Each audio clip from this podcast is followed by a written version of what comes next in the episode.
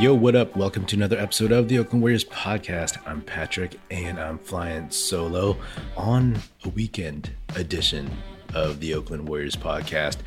So the preseason is over and I wanted to just talk about the Warriors' last preseason game against the Portland Trailblazers in San Francisco. I guess the biggest thing to come out of this game is that the Warriors finally decided to leave that 15th roster spot open. We've talked about this on the show a bunch, whether or not it would be Avery Bradley, Gary Payton II, or nobody in that slot. So they went with nobody, right? It is seemingly a purely money saving move.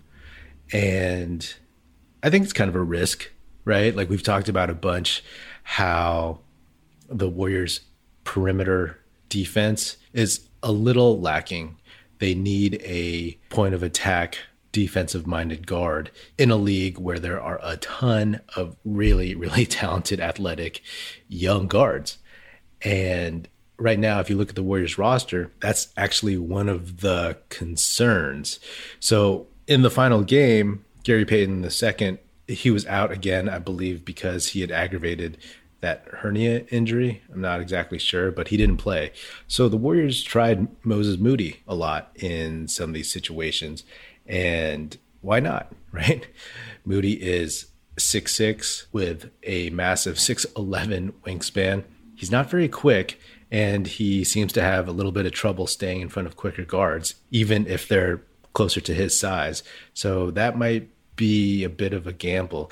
But the thing is, it's like Gary Payton II wouldn't have been that expensive. It's just all the luxury tax implications, circumstances that would have made his salary cost a lot more for the organization. Now, the question is like, will he make it through waivers and will he be available for them to pick up again? I don't know. You know, I mean, like maybe in my bubble, we've talked so much about Gary Payton II. It's like it's a no brainer to have him on a roster somewhere in the NBA you know, like as a 15th man, just to put somebody out there on defense. I mean, he's bouncy, he's serviceable, and he knows his role. So if he doesn't make it through waivers, if another team picks him up, then you know, I'm sure maybe the Warriors might be able to find a guy eventually, but they'll be in a really, really interesting spot going forward because what you notice in this Blazers game, it's like some of their lineups are pretty unathletic, are a little stiff. You know, they don't have that backup point guard. You saw in the second unit that they went with a three guard look with Jordan Poole, Damion Lee, and Andre Iguodala, right? I mean, I guess technically Iguodala could be small forward, but basically three guard lineup. So they had three guys who could initiate, bring up the ball, start the offense, all that jazz. But obviously, none of those guys is anyone who's going to stop Damian Lillard, stop De'Aaron Fox, stop Kyrie Irving, but you know, Kyrie Irving, he's pretty much stopped himself for the season. Andre obviously could have done it even just a few years ago, but he is what 37 38 he's not going to be able to do that on the regular so it's going to be really interesting to see how this situation evolves moving forward. Like I've said in previous episodes, it's not my money. So I'm like, I wanted them to keep somebody whoever deserved that spot, that 15th spot, I wanted them to sign somebody. And obviously wanted Gary Payton II. I thought he was the best fit overall. I mean, if you were waiting for someone on the buyout market, then you could have just signed somebody to a non guaranteed and cut them or whatever, and then signed who you really wanted. I mean, when you have a chance to maybe address or put a band-aid on one of your team's potential fatal flaws, then wouldn't you do it? It's a bit of a gamble trying to see if you could save a little money and hoping that GP2 will still be there. If not, you're going to have to dig around and find somebody else, but I don't know if you'll find anybody that cheap of that quality of player. We'll see, we'll see. I'm pulling for Moses Moody. He had a pretty good game. Good on him because during summer league it felt like more of the shine was on Jonathan Kuminga, but now that Kuminga was able to play, people are starting to appreciate Moody for the simple things that he can do. I mean, those two follow up tip ins, those plays kind of represent Moses Moody pretty well, right? Like very, very heady, solid play, right? He was in the right position at the right time and he was playing hard, head, mind in the game, and he tipped those shots in because he has crazy long arms. It also kind of typifies him because they were great plays, but they weren't like spectacular. He does the smart stuff, the glue stuff, maybe without as much flair as some other guys might. He didn't throw these putbacks down with a ton of force, you know. They're just tippets. I mean, he fell over on the first one. He's a great guy to have on the team. And I think now that you actually look at this Warriors line, you're like, wow, now they have a guy who can play solid team defense, even as a rookie. I'm sure he'll make mistakes, but a dude who can also hit threes consistently.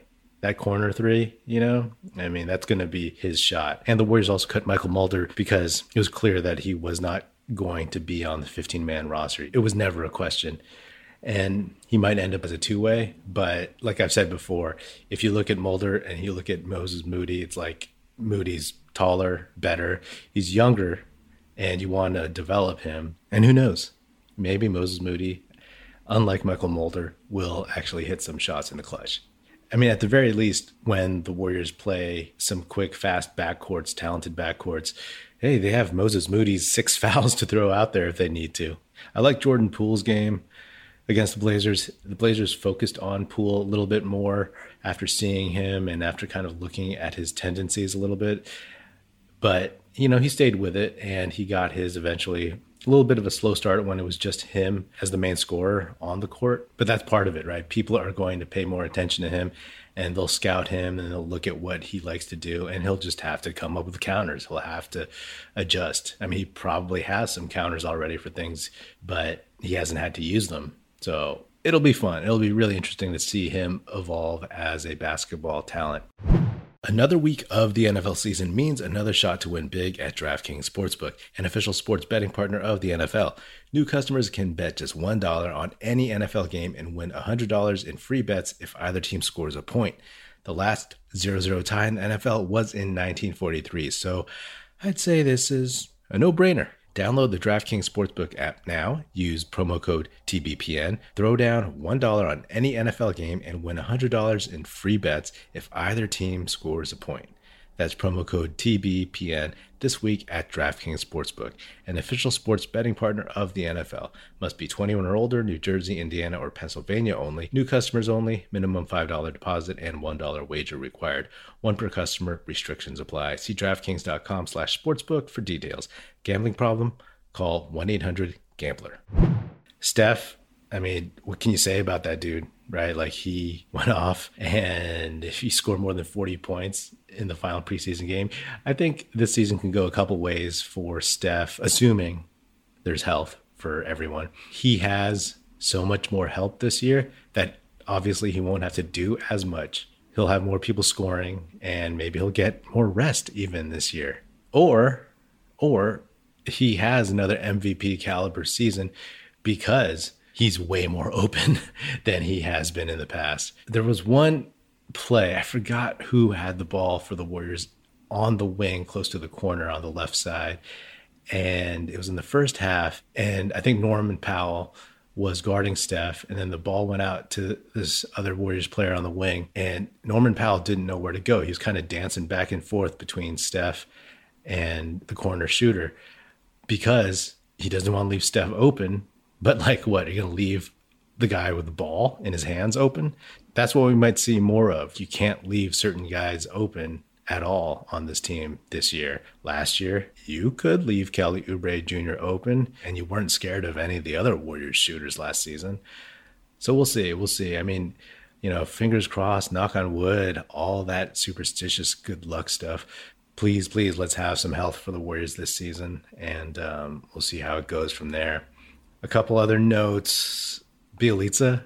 I mean, I love that guy uh, already. He has a little bit of attitude, got a little locked up with Marquese Chriss, who I'm also a big fan of, of course, still. But, you know, he ain't afraid. He was messing around with the offense. He was shooting long threes. He was driving to the basket, driving and kicking. And I was like, okay, okay, I think this dude is enjoying this offense, is enjoying the passing, and they were looking good. There was a crispness again to the passing. I mean, it started off a little slower, but once they got into it, we're going to see a little bit more of that old school Warriors beautiful game this year. They're sharing the basketball. It's it's nice. It's good. It's good. It's not just like oh Steph dancing around creating space. And bottom line is, hey, the Warriors they have good chemistry. It seems like on the court, and I'm guessing that means good chemistry off the court. And you watch these guys, and there's across the board a pretty high basketball IQ. So that will very much come into play this season as they coalesce even more. So fingers crossed it all keeps going forward. Anyway, we're working on our Warriors season preview episode that'll be dropping Monday. So stay tuned for that. And yeah, this has been another episode of the Oakland Warriors podcast. Be sure to subscribe wherever you get your podcasts. Feel free to hit me up on Twitter at Patrick Epino, E-P-I-N-O, or at Oakland Warriors. Check us out at oaklandwarriors.com and be sure to tell your fellow Warrior fan friends to tune in and listen. The Oakland Warriors podcast is produced by National Film Society and is a part of the Basketball Podcast Network. That's it. Music in this episode provided by Paper Sun. Special thanks to Paul Amardo for production support. See you next time, and go Dubs.